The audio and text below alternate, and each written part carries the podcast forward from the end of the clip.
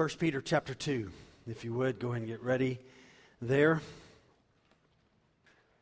We're going to finish up chapter 2 today, and we're going to look at the life of Jesus in regard to how he dealt with this issue that we've been looking at unjust suffering and the reality of things uh, that we face in regard to our faith. And just, we had a really good time in the first service this morning, and I think that you will see that God has some really great things uh, for us. We have been looking over the last several weeks, if you look at verse 13, we have been looking at the subject of how do you submit yourself to different things. And we saw in verse 13 uh, through 17, it was in regard to how do we as believers submit to government. Uh, last week, or a couple weeks ago, in, in, from verse 18 to verse, uh, we, we, we went, went through 21, and we'll start 21 today. We looked at through most of the Roman world, uh, there were slaves. About half the kingdom were slaves and were enslaved to the others. And how do those Christians uh, relate to their masters? And so we're going to see from the life of Jesus today how do we relate to injustice that comes to us, or injustice, I guess the word is, that comes to us. How do we respond to the reality of that? And we will see that from the life of Jesus himself. It's really great to be back. Uh, this text that we will look at today is one of the unique texts in the whole book of First Peter. And what Peter writes under the inspiration of the Spirit today, we will see, is he knows well and good that this was true about Jesus in regard to how Jesus responded to this, because he watched it. From the entire time he walked with Jesus, he was able to see how Jesus responded, particularly in regard to the persecution from the religious leaders. And ultimately, at the end of Jesus' life, we know it ended in a cross. The, un, the innocent one suffering such, such um, so much evil and depravity at the hands of man. And we will see how Jesus responded to all of that. We have uh, just returned on Friday morning from a place where we literally are able to see, because we know people there who deal with this reality of persecution. Um, as a matter of fact, uh, it is increasing in that nation on a, on a pretty significant level. We saw it in the village that we stayed in, in regard to uh, one of the young men who's come to faith there, whose father has turned against him and is really putting a lot of pressure on him for being a part of the fellowship there uh, in the place where um, the church has been built. And we will share more about that next week. You will see some literal pictures of kind of what happened and took place. And, and uh, we have the, let me just kind of give you a little bit of preview. We have the opportunity in a place where um, we were able to see it up close, where the gospel is just not ever been.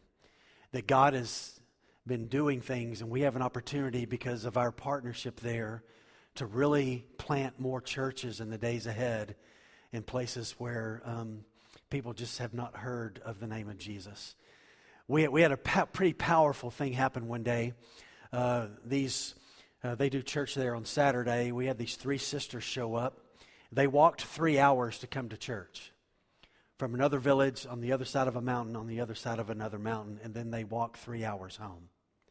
You know, sometimes for us, um, if it's raining and sprinkling, we are such weak Christians. We're like, oh, I'll just take a break today. Oh, I didn't go to sleep till midnight last night. I, you know, I'm just, I, I need to rest tomorrow morning. And we were just reminded that that when in places where your faith costs you something, you're willing to pay a great price.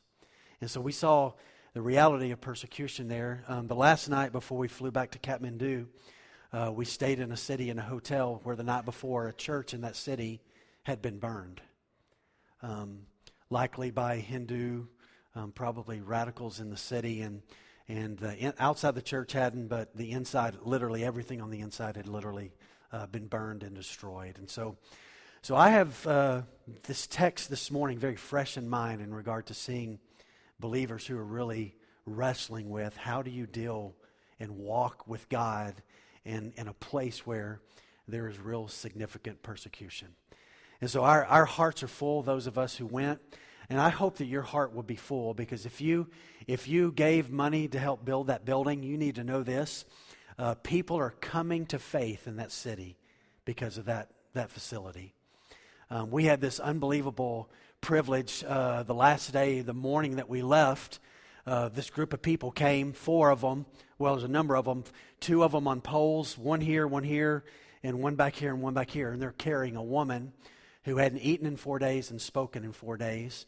And where we were was up here. You go all the way down the mountain, there's a river, and then there you cross the river and you go up the mountain. They live way over there. It takes probably hour and a half to two hours to come. They carried this woman because they heard there were people there um, from another land, and there were people there that pray, and there's a God that they pray to. So they walked that woman down the mountain, across the river, up to where we were. They prayed over her. We prayed over her. And by the time we left, she was talking. And so this is deeply Hindu people who have had zero interest in Jesus, and they came that day and stood in that church and heard Jesus proclaimed. And so God is doing a great work and He's using our church, and we'll share more about that. I could go on and on, but I guess we ought to get to the text. How about that? You want to do that? How do you deal with maintaining your faith in the midst of deep, significant persecution?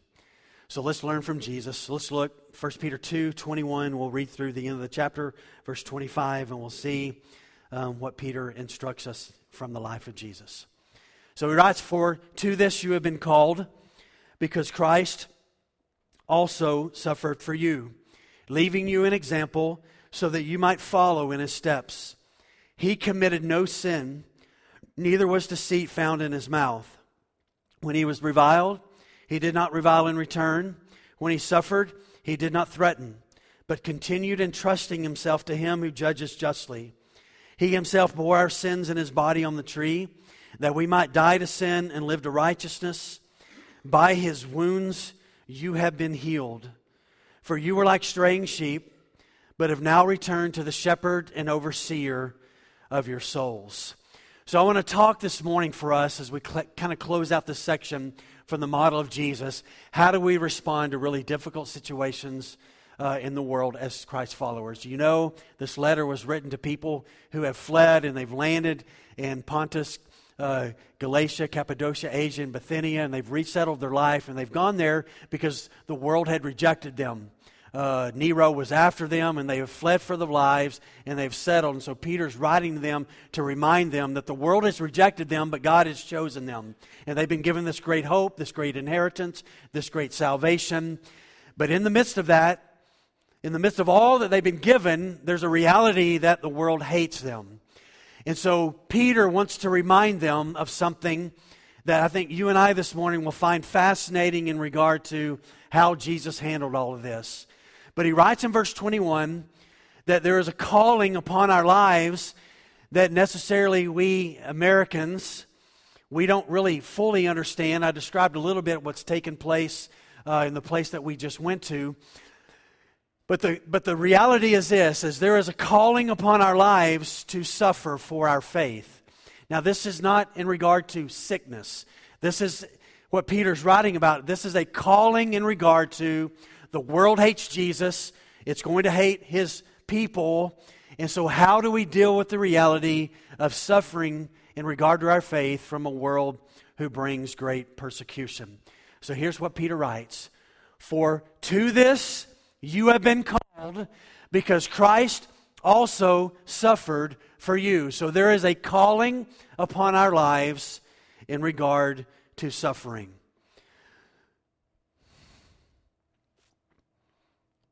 Great glory came to Jesus because he walked a pathway of suffering.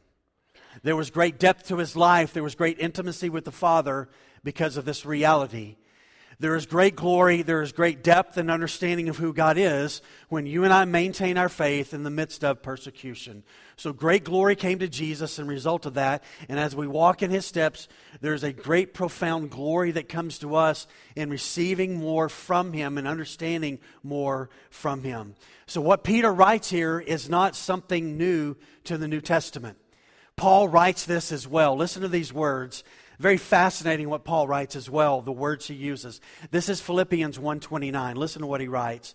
He says, "For it has been granted to you." Listen to those words. It has been granted to you. In other words, it has been privileged to you. It has been allowed to come to you from God it has been granted to you that for the sake of Christ, you should not only believe in him, so in other words, come to faith, but he also says this, but also suffer for his sake. So listen to what Paul says, same thing Peter is saying. For to this you have been called, Peter says, because Christ also suffered you for you. Paul writes, For it has been granted to you that for the sake of Christ you should not only believe in him, but you should also suffer for his sake. Since the first century, Christ's followers have suffered against the world system in their view of Christianity. And this suffering is nothing that is unusual, but it has come to believers, even though we haven't done anything wrong. It comes to us, and it's a reality that you and I have to face. I want to show you why this shouldn't be surprise for us from three things that Jesus said. So we're going to do a little Bible drill.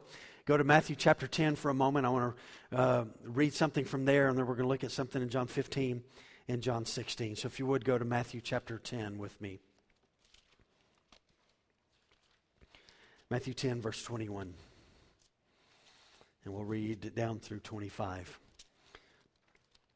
So Jesus says, is sending out the 12 and he's telling them here's what's the reality that you're going to face and so in 1021 he says this brother will deliver brother over to death and the father his child and children will rise against parents and have them put to death and you will be hated by all for my name's sake but the one who endures to the end will be saved when they persecute you in one town, flee to the next, for truly I say to you, you will not have gone through all the towns of Israel before the Son of Man comes. Now, just stop there for a moment. Listen to this. Listen to these instructions. Hey, I'm about to send you out on the first short term mission trip. And let me kind of tell you what this is going to be like. You're going to spend the rest of your days fleeing from one town to another because people are going to hate you. Man, you ready to sign up for that? That's what he tells them. Listen, this is a reality. Look at verse 24. A disciple is not above his teacher nor servant above his master. It is enough for the disciple to be like his teacher, and the servant like his master. If they have called the master of the house Beelzebul, how much more will they malign those of his own household? Go to John chapter 15 now. Let's look at these next words from Jesus in regard to his warning and this calling. The same thing Peter and Paul have said and they are saying it because they know it to be true, because, and it also has come from Jesus. John 15, 18. If the world hates you, know that it has hated me before it hated you. If you were of the world, the world would love you as its own. But because you are not of the world, but I chose you out of the world, therefore the world hates you. 20. Remember the word that I said to you a servant is not greater than his master. If they persecuted me, they will also persecute you. If they kept my word, they will also keep yours. But all these things they will do to you on account of my name, because they do not know him who sent me. And if I had not come and spoken to them, they would not have been guilty of sin, but now they have no excuse for their sin. Look at 25. But the word that is written in their law must be fulfilled.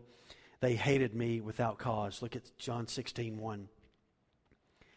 So Jesus says to them in the upper room, I have said all these things to you to keep you from falling away. They will put you out of the synagogues. Indeed, the hour is coming when whoever kills you will think he is offering service to God. And they will do these things because they have not known the Father nor me. But I have said these things to you that when their hour comes, not, hey, this might come, but when the hour comes, you may remember that I told them to you. So, under this calling to suffering, this first point this morning, let me just say this to you. So he says this For to this you have been called. You're going to deal with unjust suffering. And here's why you are because Christ also suffered for you. You're going to get, as you walk in passionate faith with Him, you're going to get what He got as He walked with passionate faith with His Father. And so He becomes the standard for our understanding of how to deal with unjust suffering. Christ's life was marked with this reality of suffering. And he was the most innocent one who has ever lived on the face of the earth. And he is the just one who suffered for you and I who were completely unjust. This was our heart's response to him before we came to faith. Now, I also want to show you the role of suffering in Jesus' life. And I really want to spend some time on this first point because I think it's really critical. Again, because there's such safety for us. I, I love our country. I'm so glad I'm back here eating our food. oh, I had, uh, I had, we had little minnows one day with fish eyes for breakfast. It was, it wasn't too bad, but um, I'm just glad for American food. It's kind of really, really nice, and I'm back here. But one of the things that, and you and I know this, and it, I, I don't mean it as a criticism to us. It's, it's something true about, uh, true about me, me as well. Our faith just doesn't cost us much. We have such freedom that there's not a lot of cost that's connected with it. But there's a reality for our lives that that could come in our lifetime, or maybe our kids see it. Who knows what the reality may be if, if it's ever seen in this nation. But there's a depth that comes to knowing Him and the reason there's a depth that comes in, in, in, in regard to knowing Him through suffering is that marked Jesus' life. And um, Ed and I were talking earlier, and I don't know how it is with you, but I, I spent a lot of my time trying to, to make sure my life is full of comfort. Are you the same way? Or, or maybe you're more spiritual than I am? But I will spend my money sometimes making sure things are comfortable. If the temperature's not right in the house, I get to go change it. Um, it was really good for us to live in a place of no electricity for about six days. Um, and just dealing with the reality of life there. And did, I don't know if you knew this, but you can live through that. You can actually survive that, and we did that. But I want to show you something from Jesus' life because we kind of feel like we should be exempt from these things. So I want you to turn to the book of Hebrews, just to the left of Peter, and I want to show you a couple things in the role of suffering in the life of Jesus. Hebrews chapter 2 first, and I want us to look at verse 10, and then we're going to look in chapter 5. And I just want to show you two brief moments the role of suffering in Jesus' life. We know he suffered with the cross. Um, we don't often think of the suffering in regard to just living here on earth and what he had to deal with. Hebrews 2, verse 10. Look what the writer writes. For it was fitting that he, for whom and by whom all things exist, in bringing many sons to glory should make the founder of their salvation perfect through what? What does it say? Through suffering. Now, wait a minute. Now, watch this. Don't, don't misunderstand this. This is not Jesus was at a place of imperfection and through suffering got to a place of perfection. No, he was perfect. He was sinless. Here's what this means is the fulfillment of his perfection was grounded in suffering. And in that, he continued to trust in the Father and never sinned in his body, never sinned with his mouth. And so, this marked Jesus' life, should make the founder of their salvation perfect through suffering. It's amazing. Jesus dealt with that as well. Go to chapter 5, verse 7, and we'll read 7 and 8 of Hebrews, and then we'll get back to 1 Peter. Hebrews 5 7. In the days of his flesh, Jesus offered up prayers and supplications with loud cries and tears to him who was able to save him from death, and he was heard because of his reverence. Let's just stop there for a moment. You ever pause to think about that? When he was 24 years old, we know about him at age 30. We see in the Gospels somewhere around there where he was live, living. But when he was 18, 19, 25, his days were marked with crying out with tears Father, I've come to please you. Rescue me. Be with me. Save me from death. Look at, and this death is sin. Look at 8. And although he was a son, he learned obedience. How did he learn obedience? What's the text say? How? Through what he suffered. So look up here. How silly is it of us to think that if we're going to have a deep life with Jesus, that it's going to come from a life that's full of comfort? He learned obedience how? Through the things he suffered. And through the things he suffered, you and I know this if you walk with God for a while. What happens in, when pain comes? We cry out to God, and there's a depth that comes through that, and we get through it but there's a depth and an understanding of God, and that's what happened with Jesus. By the time he hung on that cross, there was a he was he was God. He was really he was just a little bit deep as a human. But there was a depth to his life because his life was marked by loud cries and tears and submitting to the Father and learning obedience, learning trusting in the Father through suffering. And so let me remind us what Peter says here. For to this, just like Jesus, you have been called to walk a path of suffering so that you would trust in him and know him. And as Jesus got great glory and gave great glory to the Father, and by learning obedience through the things he suffered, you also you've been called to this because Christ has also suffered for you. And so you and I to know him deeply, we will go through these things at times that will bring us to a place of completely trusting in him. Now, I want to deal with a subject that permeates part of the evangelical world in America today, and it's the health and wealth prosperity gospel movement. It is such, I don't, I don't know how you, I don't know how people come up with some of these doctrines that they teach in church and write books about them. And I don't know why Christians, bookstores publish them. I don't know why they sell them. Jesus suffered. It is ludicrous to say that there's that if suffering comes to us in our lives, then we must have sinned and done something wrong against God. Jesus was innocent, and suffering came, and he learned obedience through suffering. And so there are those who teach if, you, if you're suffering, you must be out of God's will. Or they say, you're not appropriating the resources and the riches that have come to you because you know Jesus.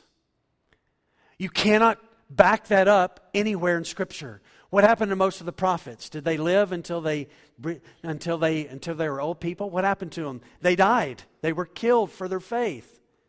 They were godly men and women, those Old Testament saints. What happened to the apostles? They died for their faith. And so this, this idea of if suffering comes to you, you've sinned, you've done something wrong, or you just haven't figured out how to appropriate the spiritual riches, riches that have come to you, is just a false teaching. And it's not true. Jesus learned obedience through the things that he suffered. Now, what, before we move on to the second point, let me remind us what he said. For to this you have been called. You're going to be like Jesus because Jesus suffered, because Christ suffered for you, and you've been called to be like him. And what he is saying in this is he is saying this you need to think about, you need to meditate on, you need to be the kind of people who are cross centered people. And we're going to talk about the substitutionary death here um, in a moment. But you and I ought to be the kind of people that are just deeply moved when we sing songs about the cross when we sing songs about heaven, when we sing songs about forgiveness, it ought to move us because what has been done for us. He suffered for us. And Peter's reminding us meditate on this reality of what has been done for you. The perfect one suffered for you and I. He took our place. And Peter knew this reality as well as anyone. And he's writing to these believers, he's reminding them listen, you've been called to this. What you're experiencing, this is a reality of what it means to walk with him. And so, of all the visions of Christ in the New Testament, one of the greatest visions that we can see, and one of the greatest visions that the New Testament writers write about, is that we look at Jesus on the cross and we are reminded that what took place there is that he took our place and praise his name today for that. He took our place and he bore his sins, our sins, in his body. So Peter is letting us know listen to this, you've been called because Christ suffered for you, leaving you an example. Now I'm going to ask some of you, you probably can't think back this far, although this is a little younger crowd than the first service. Do you remember first grade? I, I thought back this week. Remember those books in first grade where you learned how to write and you had the A and the B and there were dotted lines and you kind of had to fill those in? When Peter writes, For to this you have been called, because Christ also suffered for you, leaving you an example. This phrase in the Greek, leaving you an example, is literally that. The Greeks were doing this a long time ago, where you, you know, you've got print there and you put a paper on top and you learn and you, you can see the word underneath and so you copy it. So there's two ideas with this Greek form. So one, the kids in ancient Greek, they would, they would have a text or a sentence there. There would be a paper put on that, and they would write and they would copy the saying. So they would learn the saying in their culture, whatever it is, and they would learn how to write Greek. It also literally means this to trace over the letters to learn them, just like we did in first grade. Listen to what Peter says here. It's beautiful. For to this you have been called to suffer unjustly, because Christ also suffered for you, leaving you an example. In other words, this Christ follower, you trace his life. Every line, every word, every step, every motion, every response, every dealing with, with hypocrisy, every moment of love, every moment of forgiveness, every word that he said from the cross, these seven words, and he spoke these things, everything about his life, you trace it with your life. You just mark it. You write it down. You get it. You understand it. And the creator of the world and the creator of us is Christ, who we are to copy. We are to be just like him, look like him, act like him, talk like him, and we are to trace his life in the things that he said, how he walked. We trust his will, and our life is to copy his way in every single kind of way. We've been reading Luke in the W4 this year, chapter 22 this week. We got three chapters left, and then we're going to step into the book of Acts. But in the Gospel of Luke, we have seen Jesus up close. And so I just want to remind you and I read the Gospels consistently. Read the Gospels consistently. If you want to trace the life of Jesus and copy the life of Jesus, we see that in the Gospels. And he was unjustly treated in all kinds of ways. Listen to some of these. He was in the will of God. He was loved by the Father. He loved the Father. He was righteous. He was obedient. And yet, unjustly suffered. He was misunderstood. He was hated. He was lied about. And yet he loved God perfectly. He was persecuted. He was murdered. And he gives us the greatest example of suffering and how to deal with it when you live a righteous life following God. Thirdly, for to this you have been called, because Christ also suffered for you, leaving you an example. Thirdly, that you might walk in his steps. This word steps in the Greek means footprints or tracks. I used to go with my dad when I was a kid to the panhandle of Texas and pheasant hunt. I don't know if anybody's ever pheasant hunted before, but you walk through these corn rows, and we're in Sunray, Texas, and it's just freezing cold, and there's snow on the ground, and, and I'm a little kid, and my dad's walking down these, and I've got my boots on, and I'm walking in his steps because it's just much easier because he smashed it down to step in his steps and to walk the pathway. This life is hard. Any amens on that? It's a hard life. But if you walk his steps, do what he says, and you'll walk his way and you walk his pathway, it's the only way to live. Suffering may come, but there's deep joy that comes in the midst of the suffering because he's the God who changes our mourning into what? Dancing. He, tain, he turns our sorrow into great joy.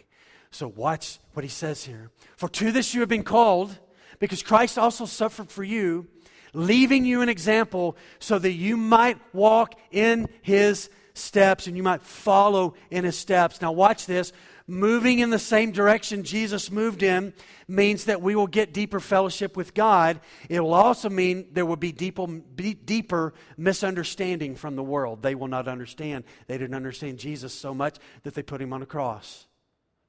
And they will not understand us, but there's an opportunity. Peter's been reminding us you can, this is the will of God that by doing good and walking with God, you would put to silence, this is 215, the ignorance of foolish people.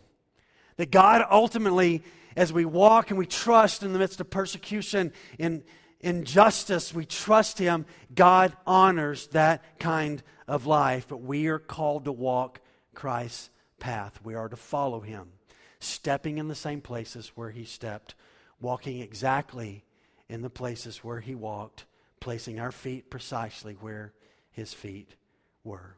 So let me ask a question. How well are you and I ordering our steps to walk with him in this way? Let me show you an example of what this looks like. Turn to the book of Acts just for a moment, Acts chapter 5.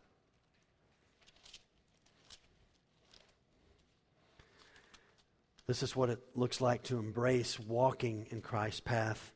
I'll just briefly tell the story. The apostles have been arrested in Acts 5 17, and, and they've been told, quit preaching about Jesus. and they're arrested, and an angel comes and lets them go. In verse 20, Acts 5 20 says, The angel says, I know you've been arrested for this, but I want you to go and stand in the temple and speak about Jesus, speak the words of life. So morning time comes, and and they go in to bring them in before the leaders and the apostles are gone. They've been let loose and nobody knows where they are. Look at 524 and when the captain of the temple and the chief priests heard these words they were greatly perplexed about them wondering what this would come to. And someone said hey you know those guys you put in prison? They're in the temple preaching and proclaiming jesus.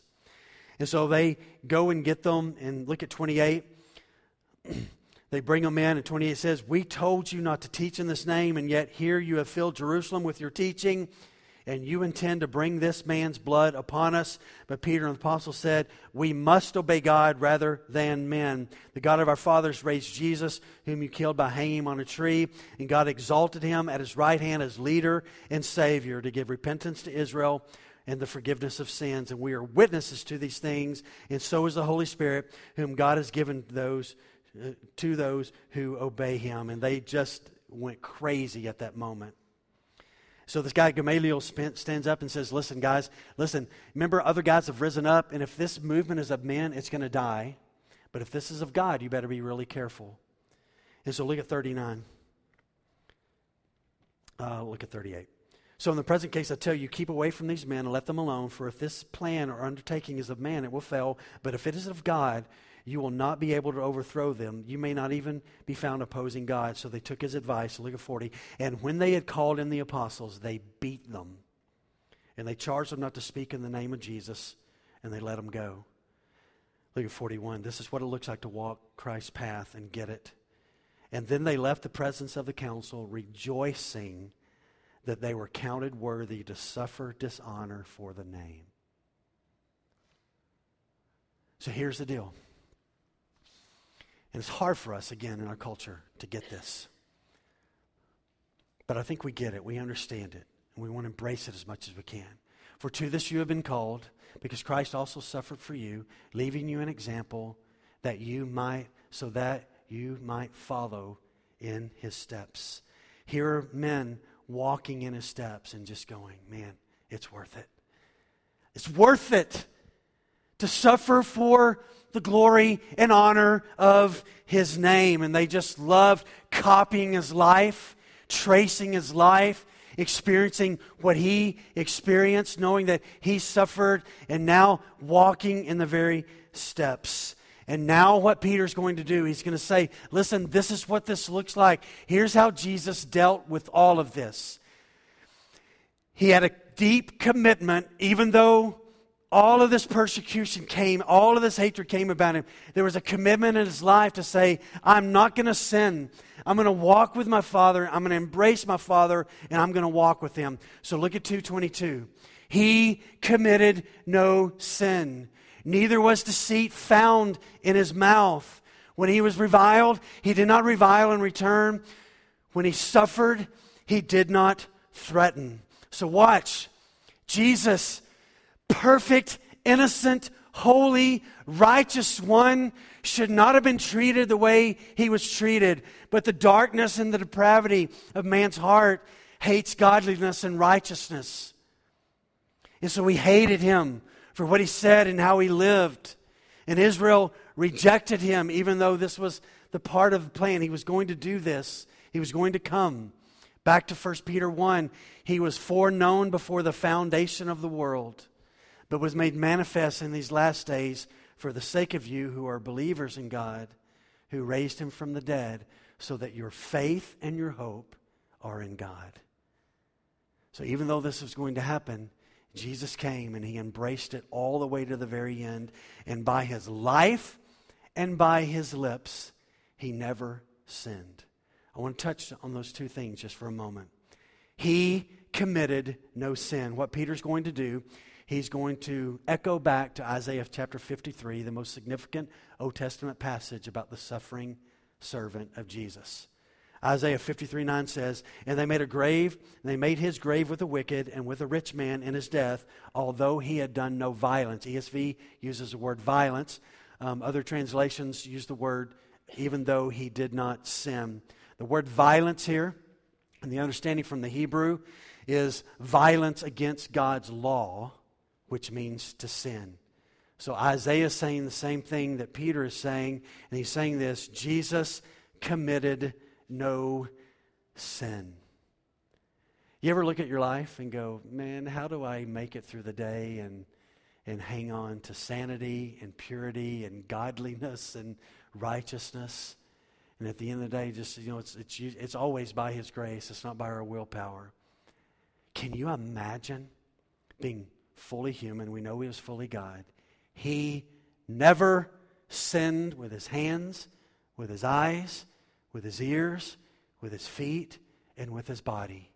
He committed no sin. When he stood before Pilate, Pilate twice had conversations with Jesus and came out to the crowd and said, Listen, I don't know what y'all are finding in him, but I don't find anything wrong with him. There's nothing wrong with him. Pilate says that in, in John 18 37 and in John 19 4. You remember the thief on the cross? One thief, two of them there. One thief was hurling insults at Jesus. The other thief says, Listen, do you not fear God since you, under the, you are under the same sentence of condemnation?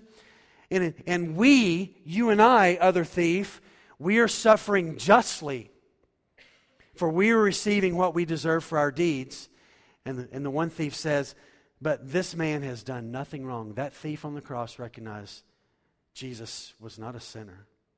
There was nothing wrong about him. Listen to some others.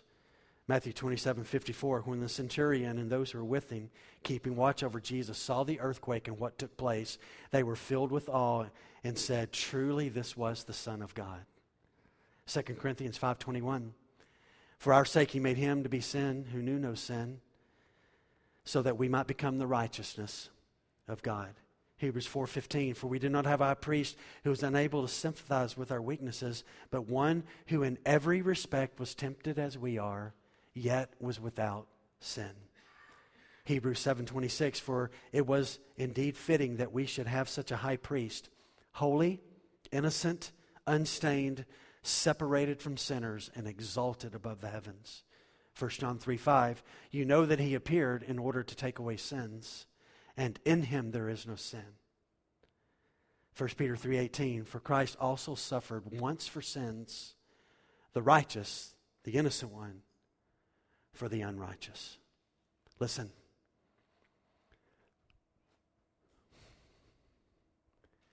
He committed no sin.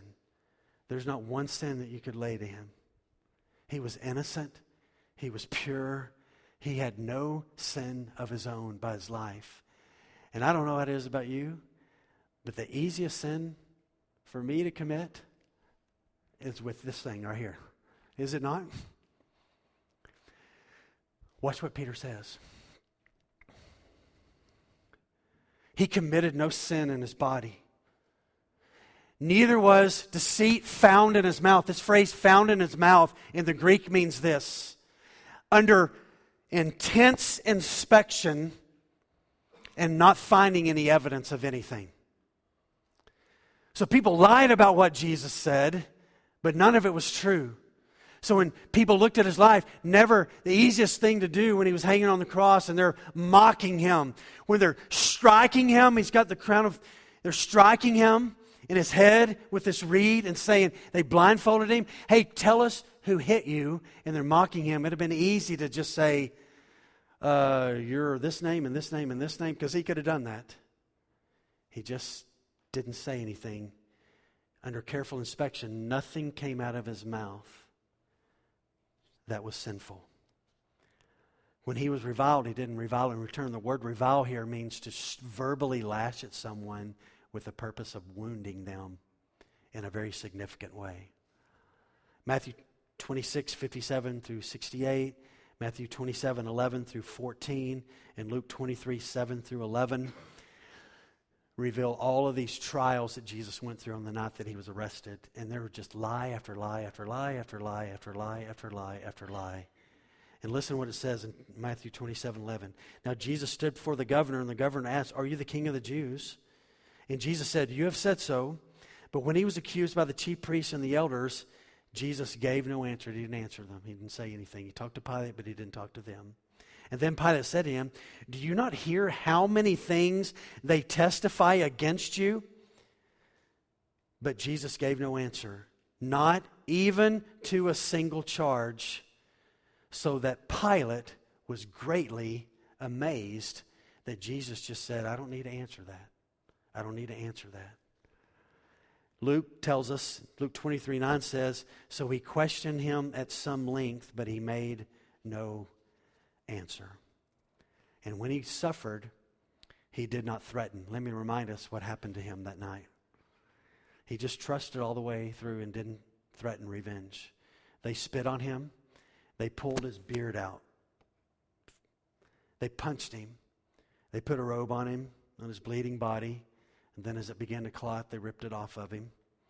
They pushed thorns into his head. They used words to defame him. They blindfolded him and hit him. They drove nails into his hands and to his feet. And through it all, he remained silent. And if anyone could have threatened, maybe in a moment, you would think, okay, Jesus might could have done that, but he never did. But when he hung on the cross, he just said these words Father, what did he say? Forgive them. They don't know what they're doing. He committed no sin in his body, neither under careful inspection could you find anything deceitful and sinful in his mouth. Peter writes it like this. We'll look at this um, in a couple weeks. 1 Peter 3 9. Do not repay evil for evil or reviling for reviling, but on contrary, bless, for to this you are called also, he says, that you may obtain a blessing. So, how in the world do you not retaliate? If you come up and punch me, Rachel Reasoner, this morning, I'm probably going to say something to you. How did he not say something? At least say something. You know why he didn't? Here's what Peter says. When he was reviled, he did not revile in return. When he suffered, he did not threaten, but he continued entrusting himself to the one who judges justly.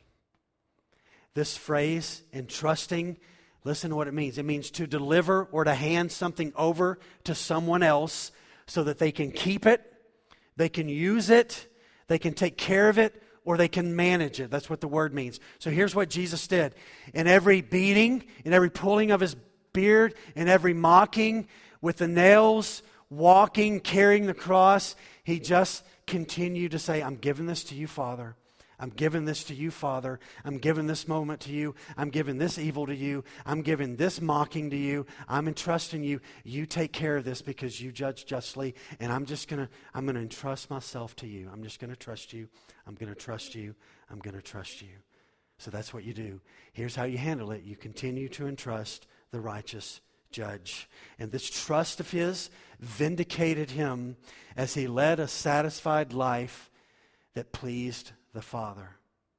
And he kept doing this all along, for he trusted the Father, and he wanted the Father to get the glory in all ways, and he knew that the Father would make things right. And so when injustice comes to us, we just keep trusting the Father, just like Jesus did. And I've got one of those jobs where people talk about me. I know that. You may have one of those jobs as well. And sometimes I want to pick up the phone when I hear stuff, and I, or I want to send an email. And a lot of times I call James Roberts, he's my sounding board, and I just say, James, here's what I'm dealing with. And James always says, biblical counsel me, and he says, you just got to let it go. And you just got to trust God with that. You don't need to defend yourself. Don't defend yourself.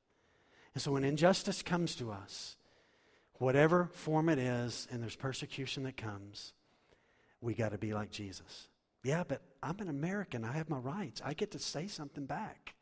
You know, talk radio tells me that I can do this. Instagram allows me. Facebook, uh, no, it doesn't. Nothing trumps Scripture. He didn't revile in return. When he suffered, he didn't threaten. He just continued entrusting himself. Now look at 24. He himself bore our sins in his body on the tree that we might die to sin and live to righteousness, and by his wounds you have been healed. This is called the substitutionary death of Jesus that theologians speak of, and it specifically addresses it here in 224 as well as 2 Corinthians 521. And both Peter and Paul see this same thing, and it's called substitution, and it's at the heart and the center of the gospel. Jesus is the only person who never committed sin. Therefore, the punishment that he bore on the cross when he died, it could be accepted by the Father as satisfaction for the payment and price of sin in regard to the justice that has to come because of sin. As a matter of fact, let me remind you of this. This one amazes me. I love Jesus, and I look in this room, and I know you do too, and you love the purity and the holiness and the glory of Jesus. Let me tell you something that he became for us. This is Galatians 3:13. Christ redeemed us from the curse of the law, having become a curse for us. Same thing that Peter writes. He himself bore in his body our sins. His body, he bore it. He became the substitute, what we deserved. He stepped in and said, I take, because Father, this is your plan. And he embraced the role. And so listen to what this says to us Jesus was made a curse for us. He bore, he himself bore our sins in his body. He became the one who took my place. And if this hadn't taken place, then I'm still in the place of being condemned and there's no hope for me. If he does not take my place, and if my sins and my guilt are not given to him and he does not take them, then I have to keep them and I have no power to deal with them. And if the penalty for my sin was not laid on him, then I have to continue to carry my sin and I have to take on the penalty. Either he takes it or I have to take it. And I can't take it. He's the only one who's worthy to do so. And he did this willingly. He was not forced to do it, he embraced it. He was not, listen to me, he was not a martyr. He's the Son of God, bearing in his body the sin of the world, becoming a curse, so that you and I would not have to carry the weight of our sin. So he himself bore our sins in his body. This word bore means this to carry a heavy weight. And it was a significant weight. And I could go on and on with text about his body. He bore it in his body. Jesus never sinned in his spirit. He never did. He bore our sins in, the, our, in his body. You remember Yom Kippur, the high day of atonement? Remember the high priest would come to a goat, and what would the high priest do? He would speak the sins of the people on the goat, and, and it would be led out into the wilderness, representing that, that the sin was being taken away on that high day of atonement that year. The, the word atonement means to cover. The sins in the Old Testament were covered, but they weren't canceled. Can I tell you something really good in the New Testament? Not only are sins covered, but they're canceled. Wow. Think, hear that today. He, as he hung there, bore from the garden to the end of time, he bore the sin of the world in his body as he hung on the cross. And by faith in him, our sin gets covered and our sin is canceled. That's love, folks. That's amazing grace. And we should taste it this morning. And we should raise our hands this morning. We should get on our knees. And we should just go, Why, God, why? Uh, and then we try to answer the question, I don't know why. And so I just want to respond and say, All glory to you. All glory to you. So he himself bore in his body our sins that we might die to sin and live to righteousness. And by his wounds you have been healed. This phrase, by his wounds you have been healed, in the Greek means the trickling of blood that comes from blow after blow from deep, serious bruising. And it's a reminder, Peter's writing, of when Jesus was beaten before he got to the cross. Isaiah 53 5. He was pierced for our transgressions, he was crushed for our iniquities. Upon him was the chastisement that brought us peace, and with his wounds we are healed. Let's close with 25. For you were straying like sheep, but have now returned to the shepherd and overseer of your souls. Again, echoes Isaiah 53 6. All we like sheep have gone astray. We have turned everyone to his own way, and the Lord has laid on him the iniquity of us all. So, this is idea of Peter saying, You once were straying, doing your own thing, but now you've come to faith and you've turned to Jesus. You've returned to the shepherd and overseer, the guardian of your souls. And the role of God as our shepherd is very vivid in the Old Testament. David writes about it, Isaiah writes about it, Ezekiel writes about it this beauty of it. And then Peter, later in chapter 5, verse 4, talks about, he says, when the chief shepherd appears, you will receive the unfading crown of glory. Jesus in John 10 saw himself as the good shepherd. So this is a role that Jesus embraced.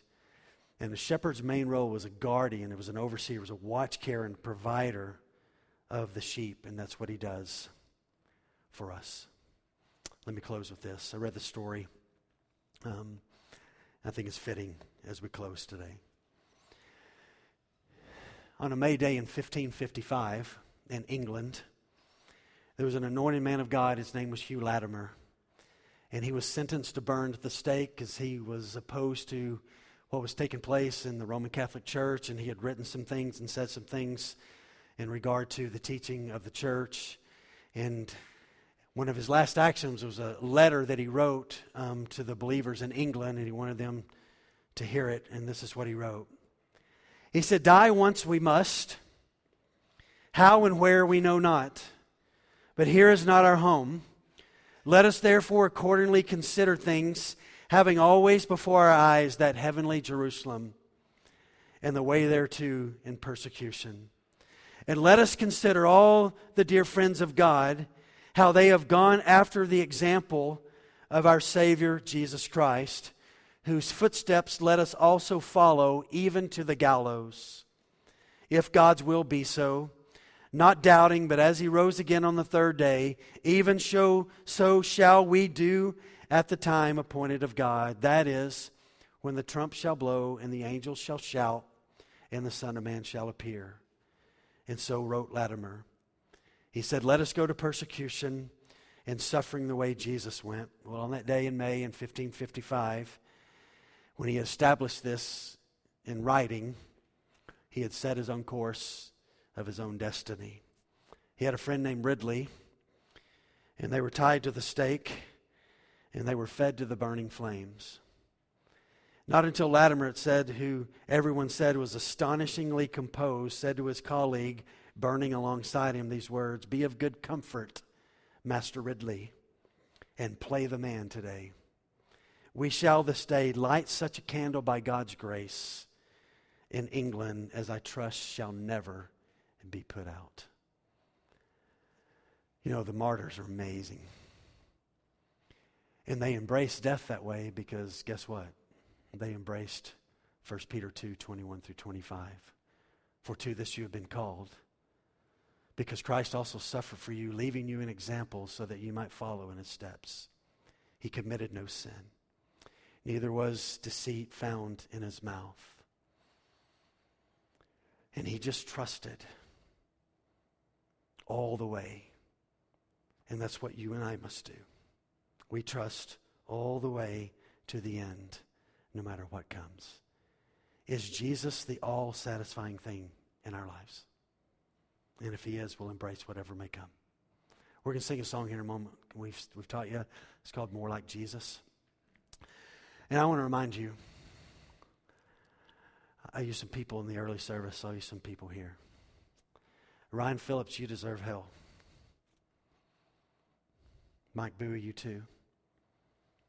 Carrie, Mark, John, Doak.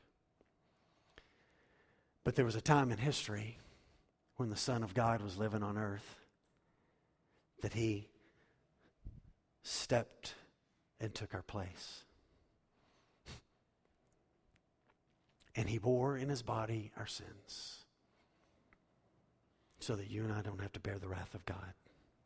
So when we sing this song in a moment, more like Jesus, I, I don't want you to forget about the substitutionary death of Jesus.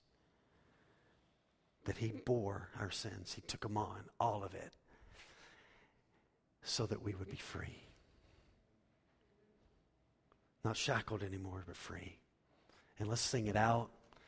I know this is an exciting Mother's Day sermon. Don't you feel, don't you feel loved, mothers, this morning? I hope you do.